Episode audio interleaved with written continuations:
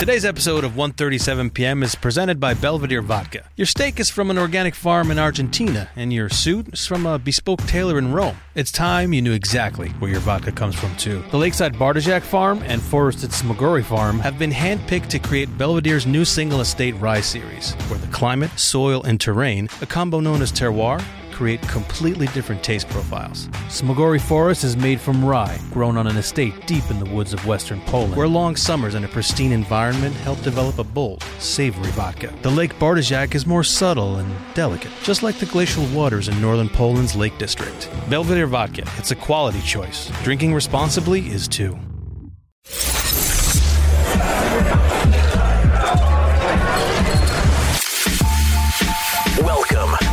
37 p.m. live from the Bar Cart. A look into the style, culture, strength, and grind of the modern day man. Hey y'all, welcome to 1:37 p.m. live from the Bar Cart.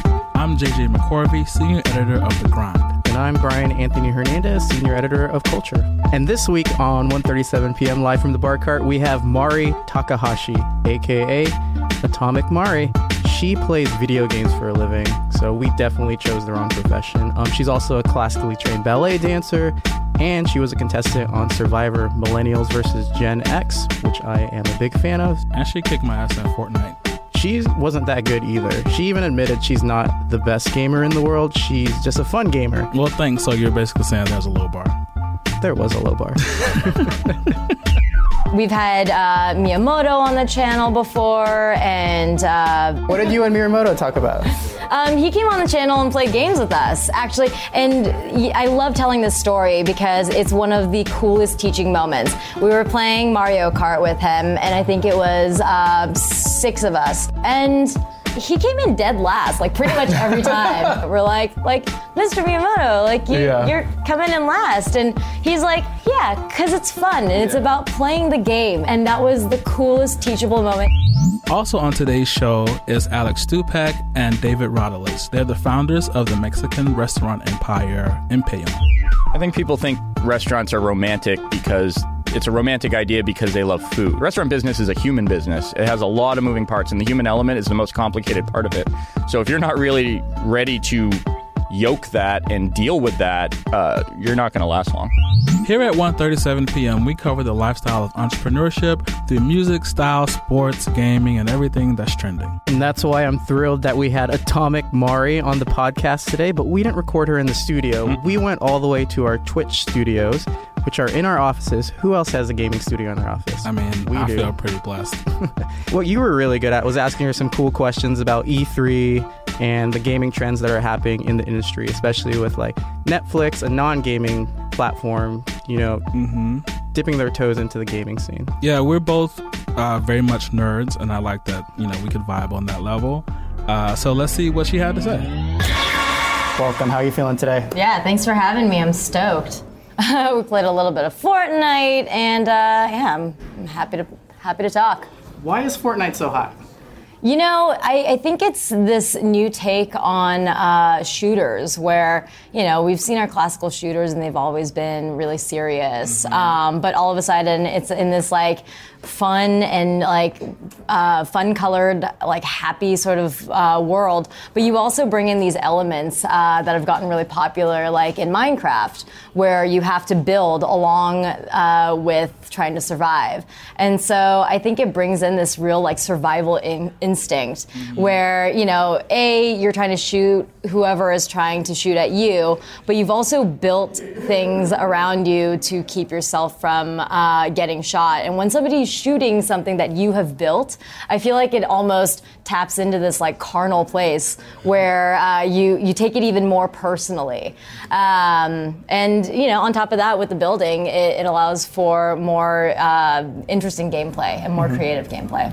It's that Papa Bear, Mama Bear, Mama Bear instinct where you just want to like protect what you've built. Yeah, absolutely. And you know, Minecraft has done a really good job of that over the years, where it's like you've you've built a sanctuary for yourself, somewhere that you uh, hope is safe, and then all of a sudden somebody comes knocking on that door, and uh, yeah, I, I think it gets you more involved in that game. Yeah, you were speaking earlier about being the game also connecting all of us too. Do you think that's something that we need right now? I don't Uh, know. You know, I, I the, the one thing that I've realized from my experience of you know getting to play games with uh, you know anywhere from like UFC fighters to actors to to uh, you know musicians, it's it's the thing that brings us all together. At the very base of it, even if we have nothing in common, Yeah. we could pick up a controller or throw out a board game and say, all right, these are the rules. This is how you win, and everybody has a really good time.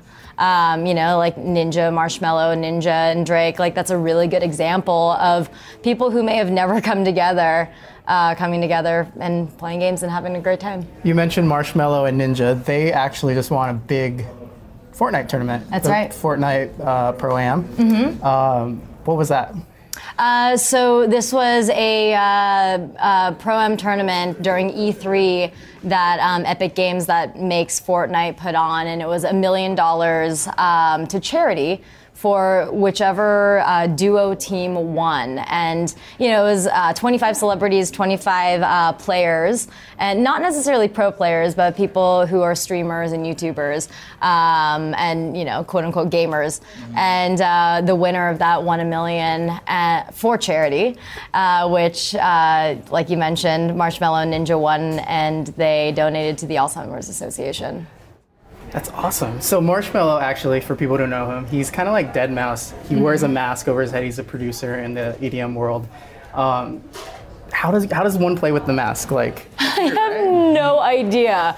I mean, either uh, he's like Terminator and he's got like X-ray, awesome like yeah. UI in the Yeah. uh, in the uh, mask itself, or I don't know. I have. Uh, I was like, you know, if I was a person who wore a mask, I would totally throw a ringer in there and like get a pro play, pro player to play for me. I don't think that's what happened, but um, yeah, he he certainly had either a disadvantage from the mask or an advantage, I guess, because they couldn't see his like gaming face, which is usually not great.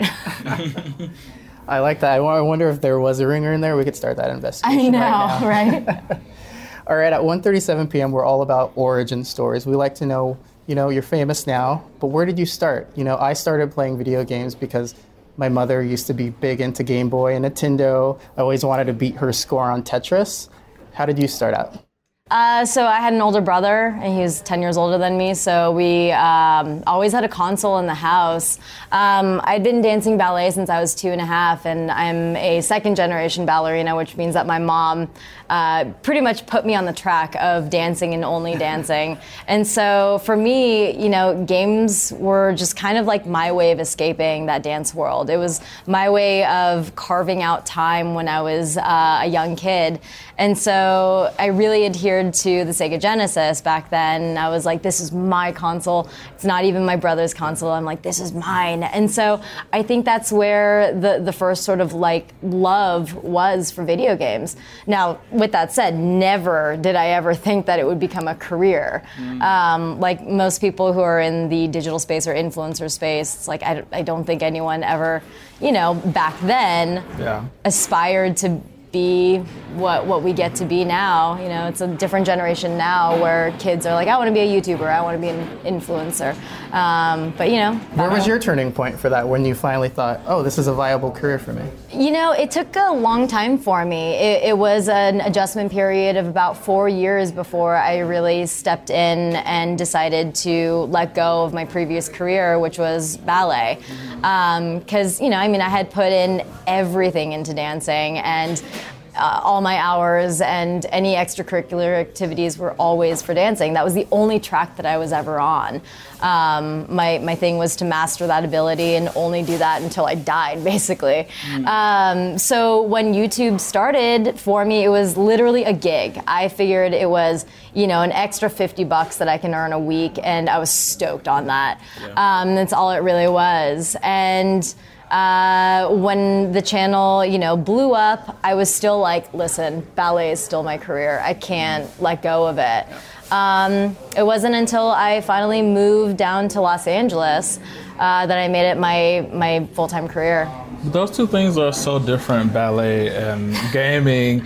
Do you see any similarities between the two fields? Like I don't know, working with people or? That's a great question, and something that I think I can that people can apply to whatever they're doing. Um, you can always bring in, you know, good and bad things that you've learned at uh, school or other jobs that you've had um, to apply to the next thing that you do. With ballet, you know, the notion that the show must go on no matter what has been the number one thing for me to be grateful for for learning because I know no matter what the situation, it will get done. Yeah. It'll it'll be messy and it'll it might not be perfect, but the job will be done. And um, yeah, you know, I think I was just inoculated to stress and um, you know like hardships early on, and so whatever is going on um, with this next endeavor, I feel like I can take it on.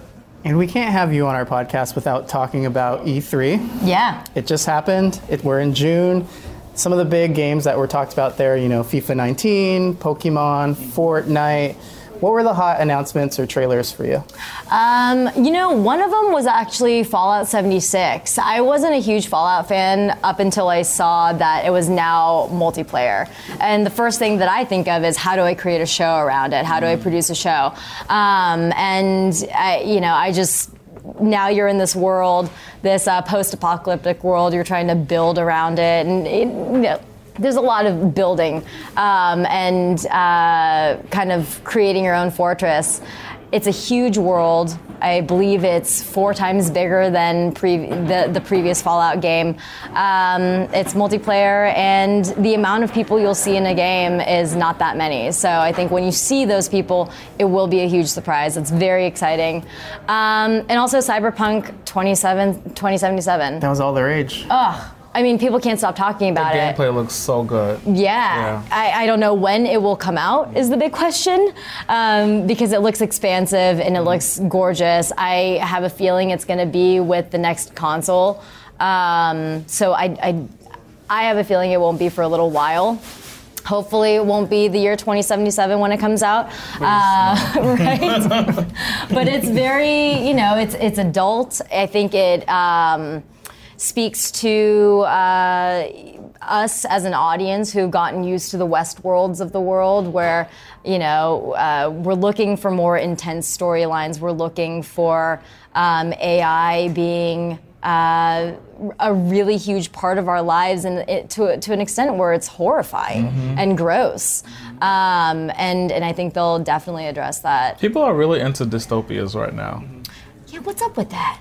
I wonder. I, I don't know. Yeah, I, if, if if if it's not about samurai, if it's not about pirates or Fortnite, then it's about a dystopian Yeah. era, era. I mean, I don't know. Maybe it's a reflection of like you know the mentality of of where things are going in the world. I, I'm not sure, but uh, yeah, it's definitely a popular yeah. popular franchise. Another recent announcement I'm curious to get your thoughts about is Netflix. They announced that they are getting into the gaming industry.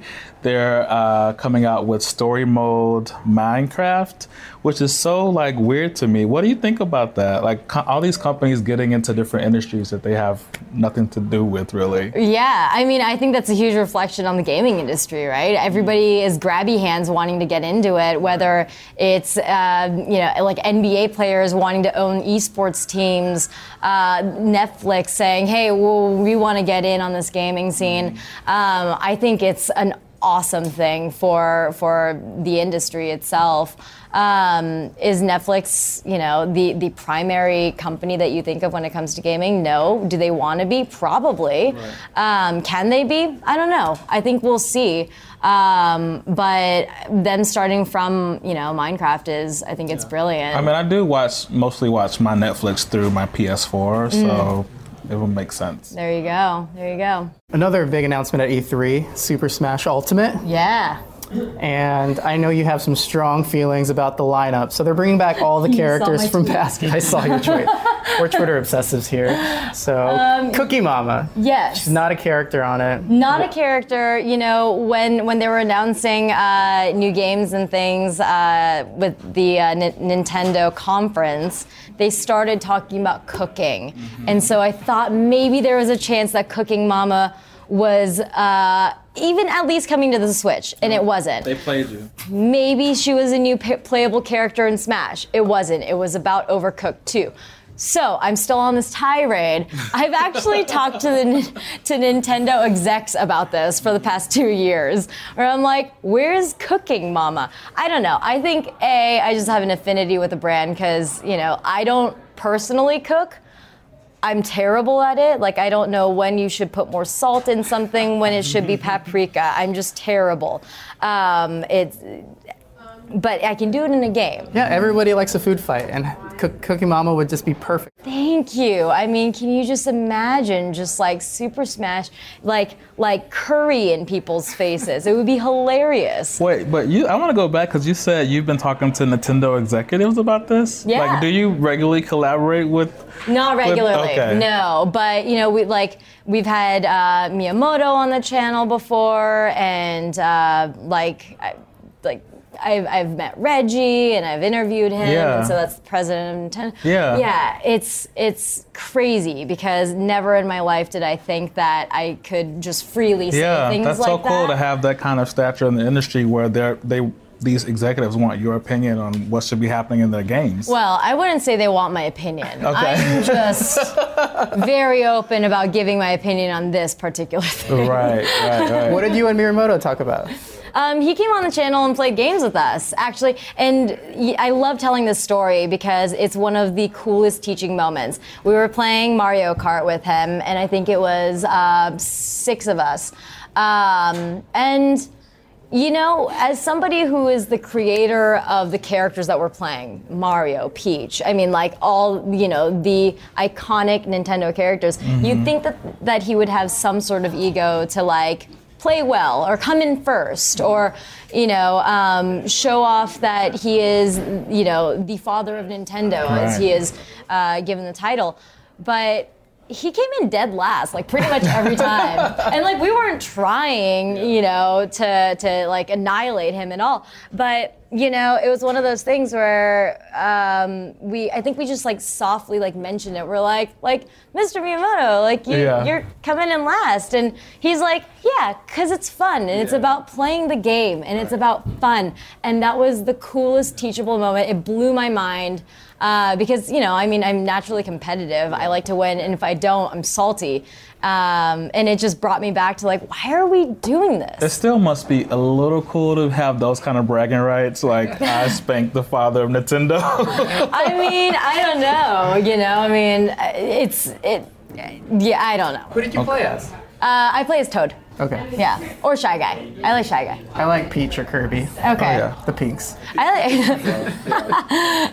yeah, I like Shy Guy because he's got a weird backstory. It's like interestingly dark for a Nintendo sort of lore. So, mm-hmm. yeah. Aside from video games, all right, I'm a Survivor fanatic. You were on season, I think, 33, Millennials Yes. versus Gen X. That's right. I once watched eight seasons in one month. Don't ask me why, but I did it. One of them was yours.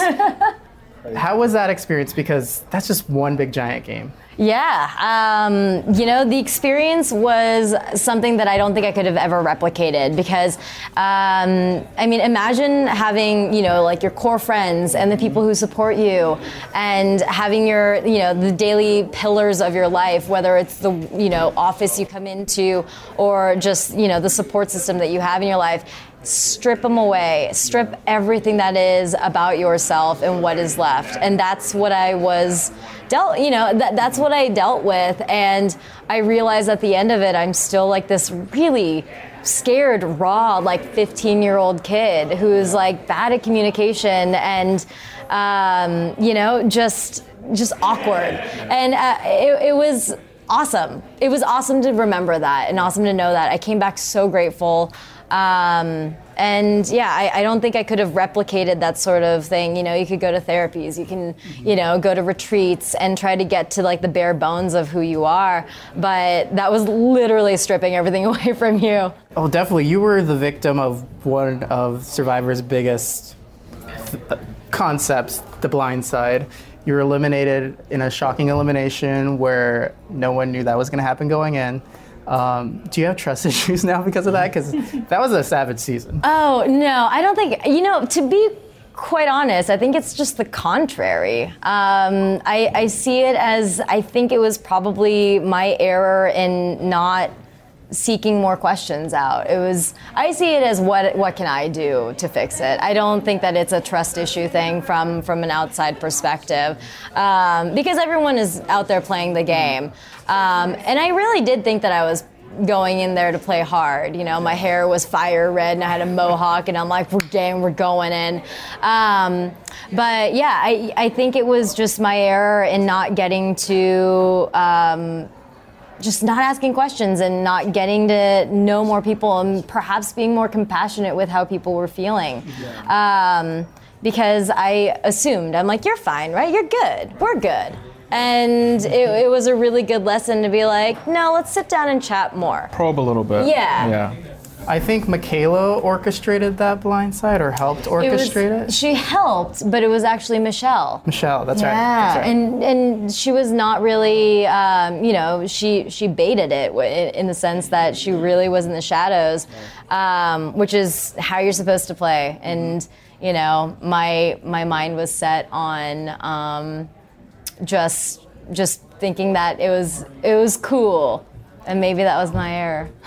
Looking forward uh, over the gaming landscape, I guess over the next year or so, what other trends do you think people should be aware of going forward? You know, I think esports is big. I think it's becoming a household name. Um, I think we're still looking at just the tip of the iceberg. I really do. And I mean, I, I, if you're an investor, if you're thinking about it, I think you should get into esports. I think it's going to be huge. Um, you know, I think in 30 years it will be just the regular thing that you put on TV, just Yeah. the way that you're like, uh, you know, like The Office is on or whatever. That's a really old reference. I guess I don't know. What's trending? 13 reasons why. I'm not sure, but it's like, um, yeah, I think it's just going to be one of those things where where everyone's going to be like, hey, did you watch the game this past weekend? It could be about football, or it could be about you know um, CS:GO. So yeah, I think the the the gaming indus- industry is only growing. Yeah, I agree. There's also VR that's becoming really big. VR is getting big. You know, it's still at that point where it feels clunky for me. Um, I'd love to get to the place where it's as um, you know, uh, like I don't know. I, I'm personally more invested in AR, which is you know like I want my screen to look like uh, like Iron Man's grid, where it's like I can still see you, and then like your Facebook status pops up, and I'm like, oh, how's this and that? Oh, how's your dog? You know, whatever it is. I think that is a more practical use of um, AR technology than. Um, you know, The whole immersive world with the headset Right. and like you can. With that said, it is beautiful. You just get really sweaty. Yeah. Maybe I just need to get rid of my sweat glands and then I'll enjoy it more. Right. Or you can like just invent something that absorbs the sweat from around the Right. the, the device or. Because man, like uh, sharing the vi- the the visor with other people is can, just can it be gross? Especially Yeah. at like a conference. Mm-hmm. Oh, yeah. Those things get uh, foggy. Yeah. And they need to design them better. I feel like they mess up your hair too much. Right. It needs to come fun. with like an internal fan Yeah. so that your just mm-hmm. eyes stay like nice and dry. Yeah. Do you and your hubby play together? We do. What do you play? Um, we make sure that we're not playing uh, games that w- that are we're against each other because uh, there have been too many nights where we're like, oh my gosh, let's play Street Fighter, and then we don't talk to each other for the rest of the night. So um, right now we're playing on two consoles, on two monitors, side by side, God of War. Um, I just bought God of War like a week ago, and I, I haven't like the the the the first kind of monsters that come out of the woods, come out of the forest, and just like pounce on you and your mm-hmm. son. I haven't figured out how to beat them yet.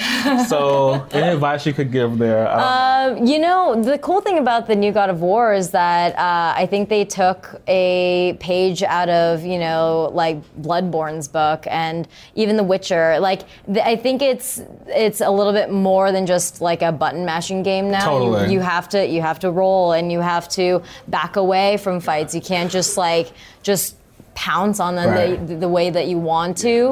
Um, and you know, Kratos, he's, he's an older guy Yeah, now. totally. So he's got to like takes a little more yeah, strategy. Yeah, Yeah, you got to be a little bit more sense. strategy. Um, but yeah, I, I think there's a lot of game mechanics in there that makes it really interesting. Yeah. Yeah. Yeah. So when so when you and your husband play, back to Brian's question, are you are one of you Kratos and the others the son? No, we're literally going through the exact same story on two different monitors. Nice. Um, and so it, we take a long time because we're the same person in this fact that we like to look at every nook and cranny in the world and we're like, what if we missed this? And if the other person misses it, we got to go back. And so, yeah, it's.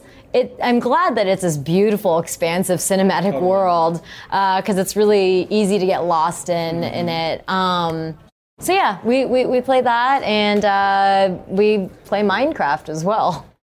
I feel like the way you play on different consoles is the key to a healthy relationship. Probably, yeah. Like this is your game and this is my game. You don't touch this console. It's the same with me in board games. So you like you play Settlers of Catan and you want to kill the other person.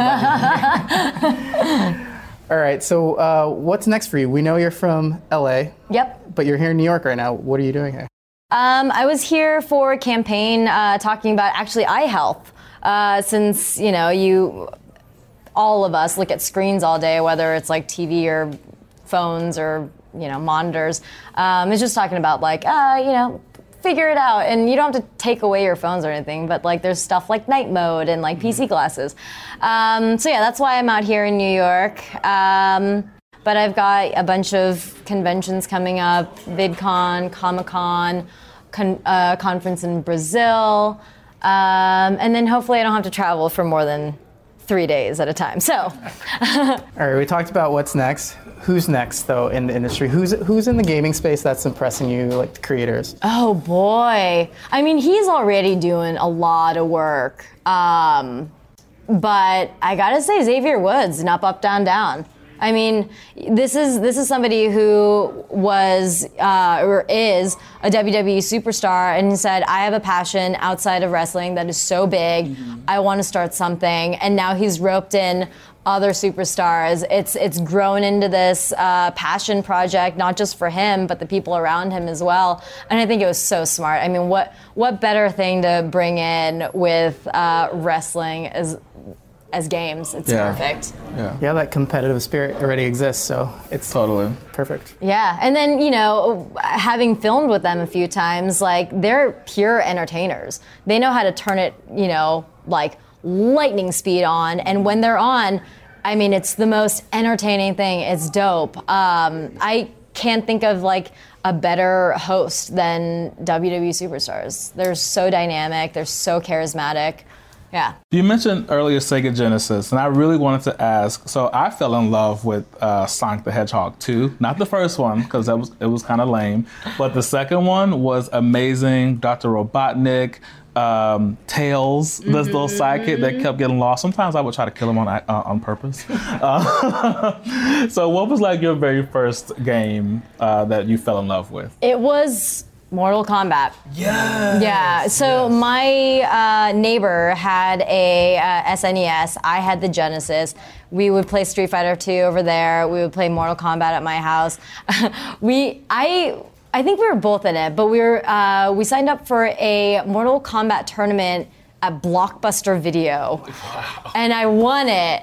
And I was so stoked. Like I'll I'll never compete in any game any. Can I just point out that we've but- mentioned both Netflix and Blockbuster in one episode? I love exchange. Millennials, are we? Wait, who was your character? Who'd you win with? Oh, Scorpion, of course. nice. Get over. Because all I did was be extremely cheap, harpoon and uppercut over and over and over again. That is, what do you call that? Uh, spamming. Yes. Yeah, yeah, yeah. That was just extremely cheap. But yeah, it's it's one of those games that I think I'll never get out of my head. You know, like the blood code is like like it's just. It's it's etched into my brain forever. A B A C A B B. Like I'll never Yeah. forget it.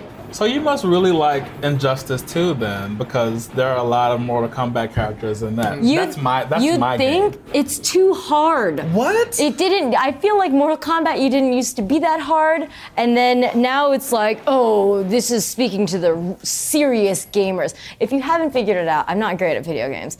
I'm just, I'm just apparently entertaining when I play these games. Um, I don't know. When we played Fortnite earlier, you did pretty well. I died like instantly, and you like. It was our team's fault. It's not your fault okay. that you died. Thank you. Thank you for that. like I will go into my weekend feeling good about myself. There you go. No. There you go. It was my team's fault. Um, but yeah, you know, it's it's one of those things where um, I, I think you know, like Ninja is a prime example of somebody who's extremely talented at what he does, and he's made a name for himself.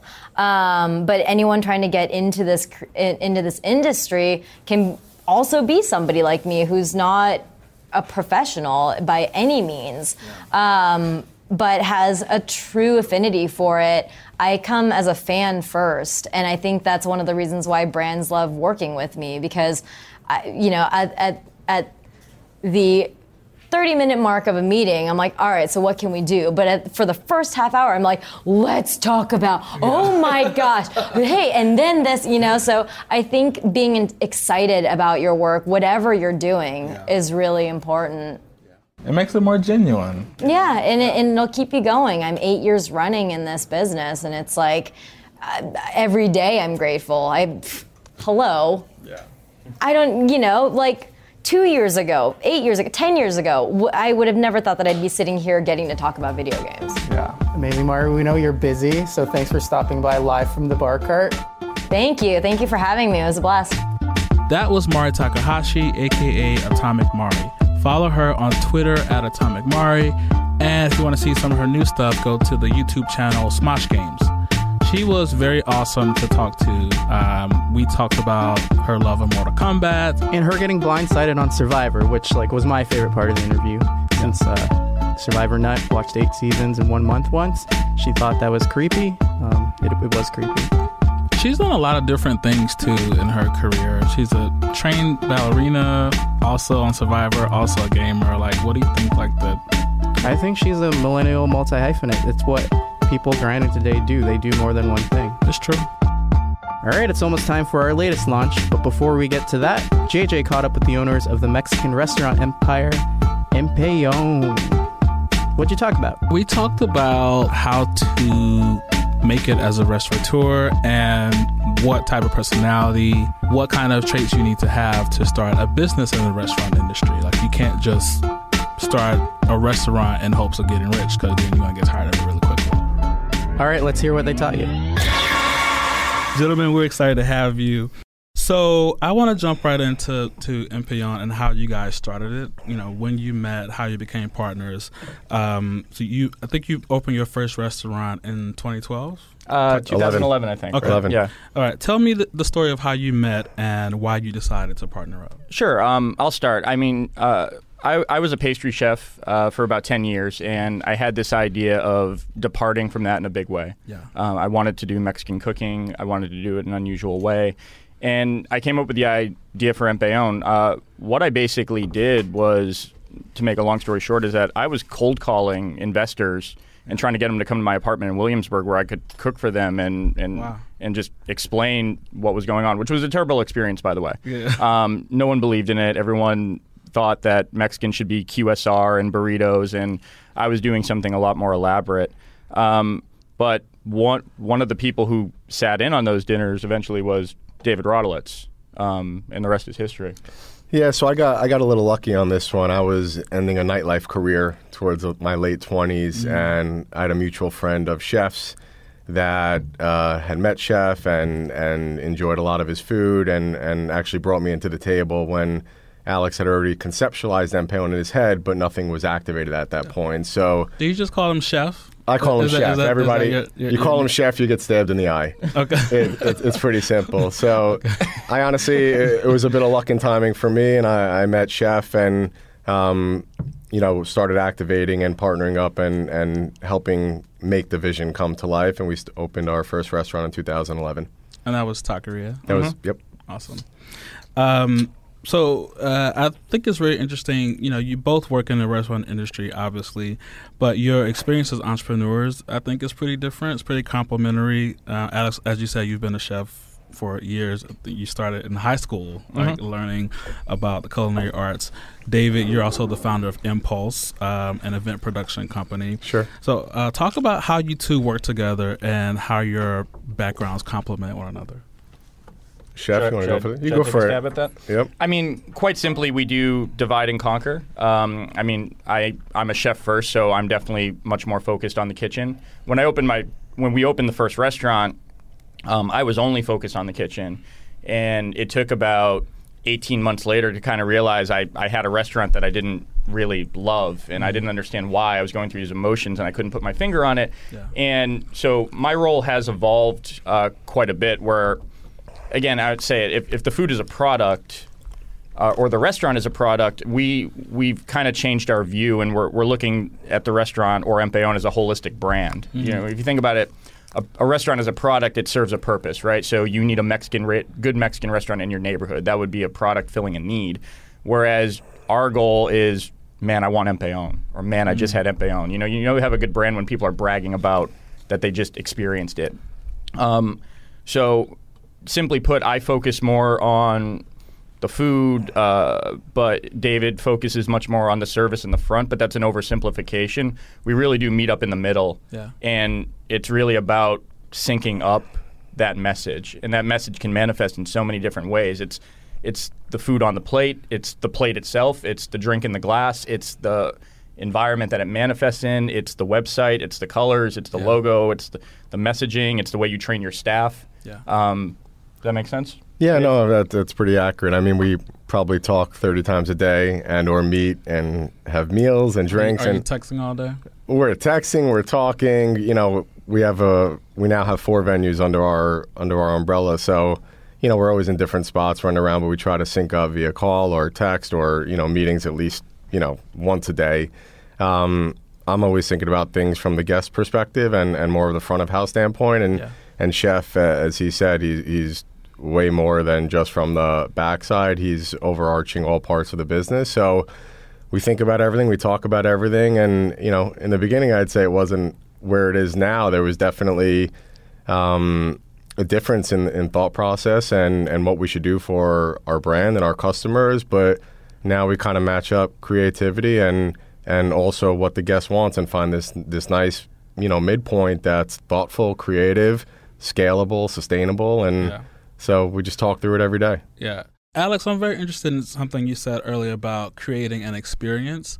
Um, and I find that, you know, I've covered business for a, a few years now, and I find that the best, the most successful companies um, make, uh, they create, a, a, a, they don't just create a product, like you said. The whole experience is, you know, the brand, right? So you think about Amazon, for example. Amazon, you know, there's Amazon Prime, and what do you get in Amazon Prime? There's Amazon Prime Video, there's two day shipping, there is uh, the Kindle library, you know. Um, so t- talk. Tell me about how you have created an experience with the Empellon Empire and how and, and what function each of the restaurants kind of serve. Because I've read you you mentioned something. Um, like there's four tiers of service Sure. in, in the empire and i thought that was really interesting talk about that Yeah, so I mean, starting with the brand part, I mean, I mean, we'll break it down into our world, which is restaurants. So, Yeah, uh, what, the very core of what a restaurant has to do is serve food and drink and good service and hospitality in an environment. Yeah. So you can do that and nail that, but that to me doesn't mean you have a brand. To me, the that's just the core basic compe- competencies you need. To me, what shifts is the story, the the plot behind it, the reasoning, the the director's commentary, if you will. Um, for me, the best brands leave the consumer or the client with an emotional touch point. You know what I mean? So it's like, so to speak, if, if someone, you can explain a dish, but then if someone has that and they're excited by it and they're explaining what they had because that information is there to, to a stranger, so I mean, proverbially, you're, they're preaching the gospel for you. That's to me the beginning that you kind of know that you have a brand. You know what I mean? It, it's that customers have an emotional connection to it, and different customers might have different emotional connections. You, you know, some people it might be subconscious. They it might be because the music is so special, or some people it's because they um, know about my background, or maybe it's because they read a blog post that I wrote and read the backstory, and they were excited to have that dish. You know, what I mean, they could almost taste it before they had it. You know, so that's the difference. Um, as far as the tiers to our brand, so it's it's a little complicated, but it makes sense to me. Um, again, I think most brands, the way they approach things is to be consistent as hell and be as repetitive as hell. Um, and we're certainly striving for consistency, but the, the, one of the meta goals of our brand is to change the perception of an, an entire genre of dining. And what's built into that is a problem because when it comes to Mexican cooking, people tend to relegate it to the economic ghetto. Right. People think Mexican food should be cheap. And that's not the only cuisine that suffers that in America. You know, Oh, totally. Indian, Soul you know, yeah, exactly. Um, so to prove a point, Empellon, it's important that Empellon runs the gamut of price point. Mm-hmm. So we need, uh, and I don't like saying low end and high end because that's pejorative to me. Mm-hmm. You know what I mean? Cheap food should be awesome and expensive food should be awesome. It should all be awesome. Yeah. So we don't like to say low end and high end, but we have extremely inexpensive concept on one end, and on the other end of the spectrum, we have what I would call expensive. Mm-hmm. And the point of that, so so you get it, we're we're kind of running the gamut in terms of price point, but that's to prove that this cuisine can go in any direction, just like any other cuisine can. There's cheap and expensive Italian food in New York City, and there's cheap and expensive sushi in New York City. Mm-hmm. So uh, our genre has to prove that we can break that glass ceiling. So we have a dive bar in the corner of St. Mark's and most expensive thing on the menu is fifteen dollars. Mm-hmm. And we have a flagship in the you know in the heart of of commerce at at five ten Madison Avenue. Mm-hmm. And there a- again, it's you, we have no problem putting a forty two dollar main course on the menu. And that's someone might say, well, that's expensive for Mexican. But see, the fact of the matter is, we're actually inexpensive by Midtown standards. Right. So it's Totally. we, and we do that, and, and it is a fight. It is a struggle because you you do get you will get a, a certain set of backlash from a certain percentage of your of your customers. But again, that just means the brand isn't right for them. I think to your point, a lot of um, people just kind of start restaurants, you know, and Sure. uh, you That's know, why there's New a York high City, failure rate. Exactly. People think it's fun. It's like again, it's food, And, we- and we're Like, in New York City. You know, there's a glut of restaurants. You know, like and, and you see the you know for sale sign often, like within months. There's a lot of people getting into our industry that don't have any point or or experience actually doing it. There aren't there really aren't a lot of barriers to entry. You just Yeah. need a little bit of cash. Yeah, yeah. So it's And- not like most other industries, and you just find a lot of people operating and trying to do what we do, and you see that high failure rate because they really don't have the experience or the Yeah. abilities or the resources. I think Yeah. people think restaurants are romantic because it's a romantic idea because they love food. You know, what I mean, it's like you would never go to a lawyer and be like, "Hey, why don't you just come over to my house and look at these documents for me, just for fun?" Yeah, yeah. Or, "Hey, you're a mechanic. Why don't you just come over and, and you know take a look at my car?"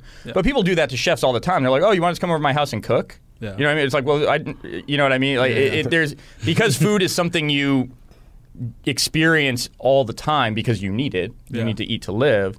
Um, in that way, I, I think people uh, there's a there's a it's more common. Yeah. So people don't place the value on it, and then had sometimes people think they can just jump into the restaurant business.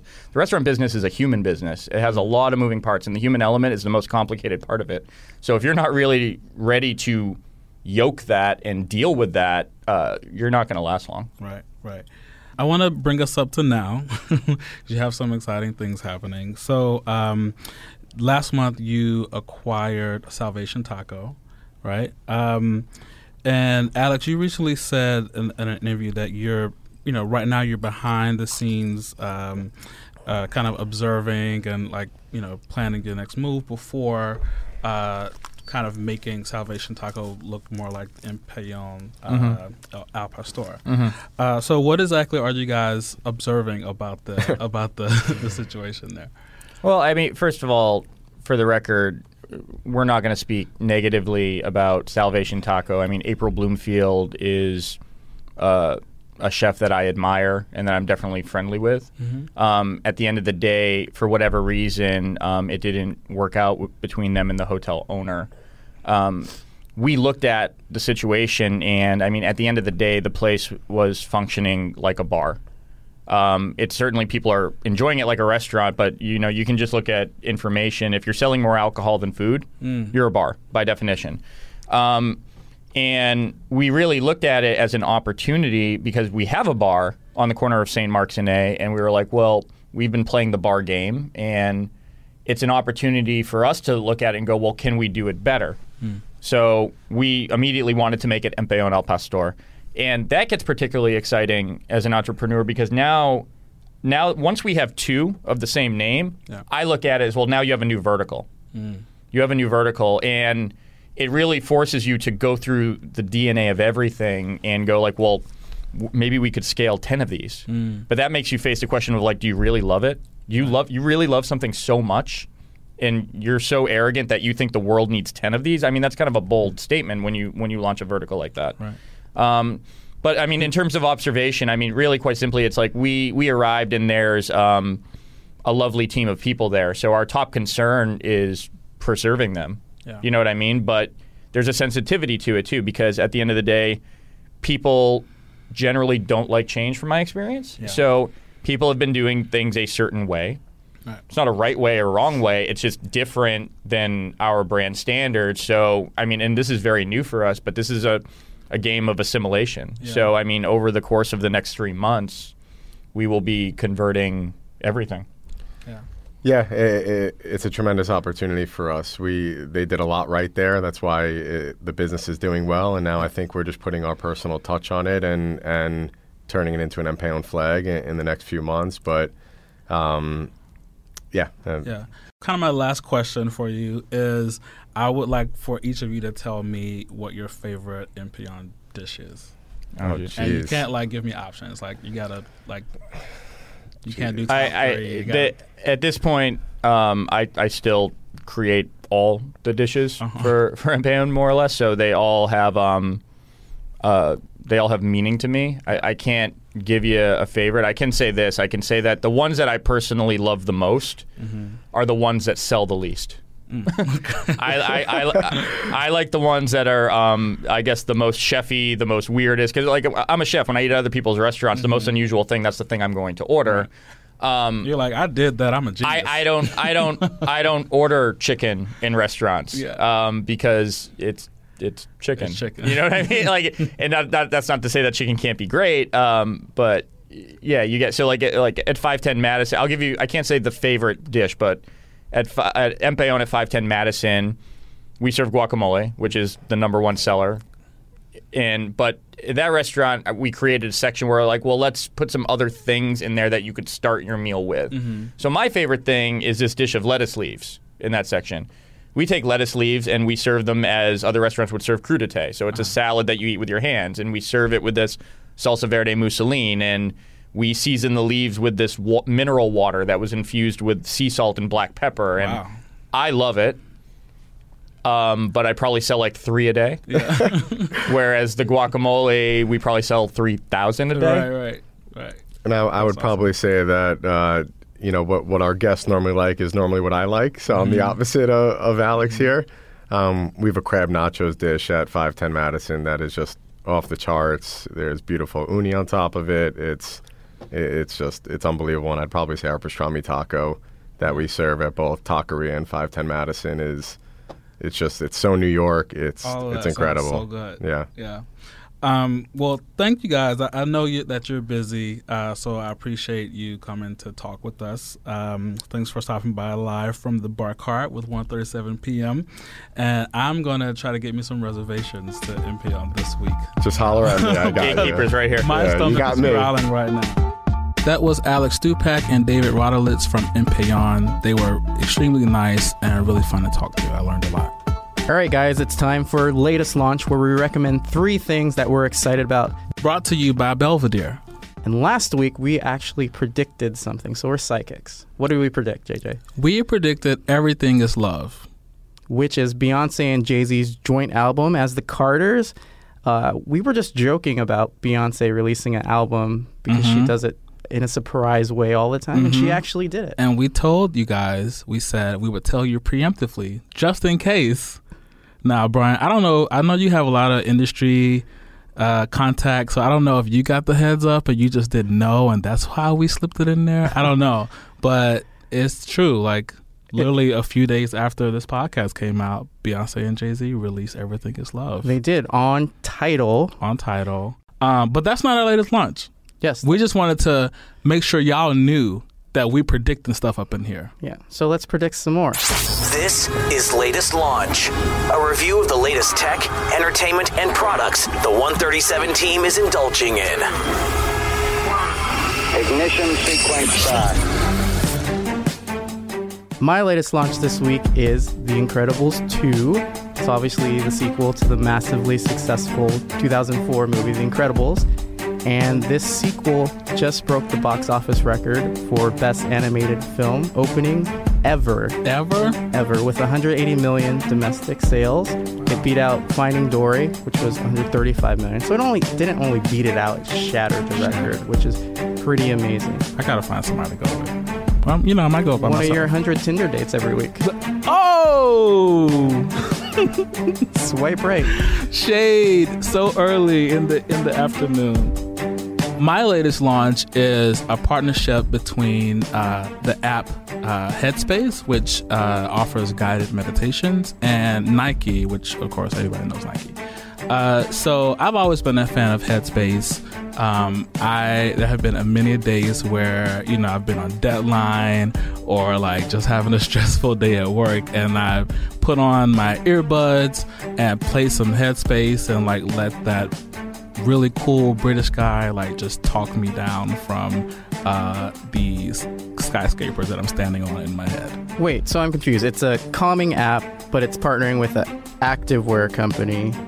What are they trying to do? So that's a really good question, Brian. So what they're doing is uh, they are partnering to offer guided runs for people who uh, want to feel more calm and uh, present during their runs. I mean, I can't really tell you this from experience because I can't run from here to the other side of this room. But um, yeah, so running, you know, it can you can get easily distracted. You can, um, you know, start focusing on how your body feels and how you're out of breath and like how you're sweating and how you just want to stop. But uh, Headspace is partnering with Nike and their app, the Nike Run Club app, uh, to offer these guided meditations and these guided runs so that you can feel more centered and calm, calmed during uh, your run, which I think is really cool because I'm all for this um, this mainstreaming of uh, meditation and wellness and um, and mental health and like just being centered. So let's get into the next latest launch. It's the Belvedere Single Estate Rye Vodka called Smogóry Forest, and we're actually drinking it right now. It's pretty tasty on the rocks. It is very good. It's smooth. There is a kind of a smoky flavor to it. And that's because the flavors we're actually tasting in the Smogóry Forest are salted caramel, white pepper, and you know those honey kissed hints. Mm-hmm. And they're all from one area. That's why it's called Single Estate. It's in this vast woodland from Poland, and that's what we're tasting when we're sipping it straight. Yeah, and it's so good. It's like the flavors are so layered. Um, you can taste all those notes that you just mentioned, Brian. We're drinking it right now over ice by itself, and it tastes like a regular cocktail that you order at the bar. Because we fancy. We fancy. I think the differentiator for this drink is that I'm drinking it on the rocks right now, like you just mentioned, but I normally don't do that with vodka because you normally mix it with something to kind of take that harshness out of it, and this is smoother than that. Kind of like what you would taste with a different liquor. Yeah, same. I usually never, actually, don't even, not even usually, I never drink vodka by itself because of that strong alcoholic taste. And we're just sitting here drinking this on the rocks with ice, and you know, it tastes like we mixed it with something. It's, JJ, there are actually two single state rye vodkas, and mm-hmm. we're drinking the Smogóry Forest right now. so good. Next week, I'm excited to try. Lake Bartężek. And just remember, Belvedere is quality choice. And drinking responsibly is too. That's right. Cheers. And that was 1:37 p.m. Live from the bar cart. And you could follow 1:37 p.m. on Twitter at the number one, number three, number seven p.m. That's right. And follow us on Instagram at O N E 137 p.m. And to follow us, your very amazing host, I hope you think so. Leave a review. Uh, you can follow me on Twitter and Instagram at Ba Journalist. Bah. Like the sheep sound, yes. And how can they follow you? You can follow me at JJMCCORVEY on Twitter. And remember, if you want to own your future, Start this minute. that was 1:37 p.m. live from, the bar cart. Live from the Bar Cart is a gallery media production.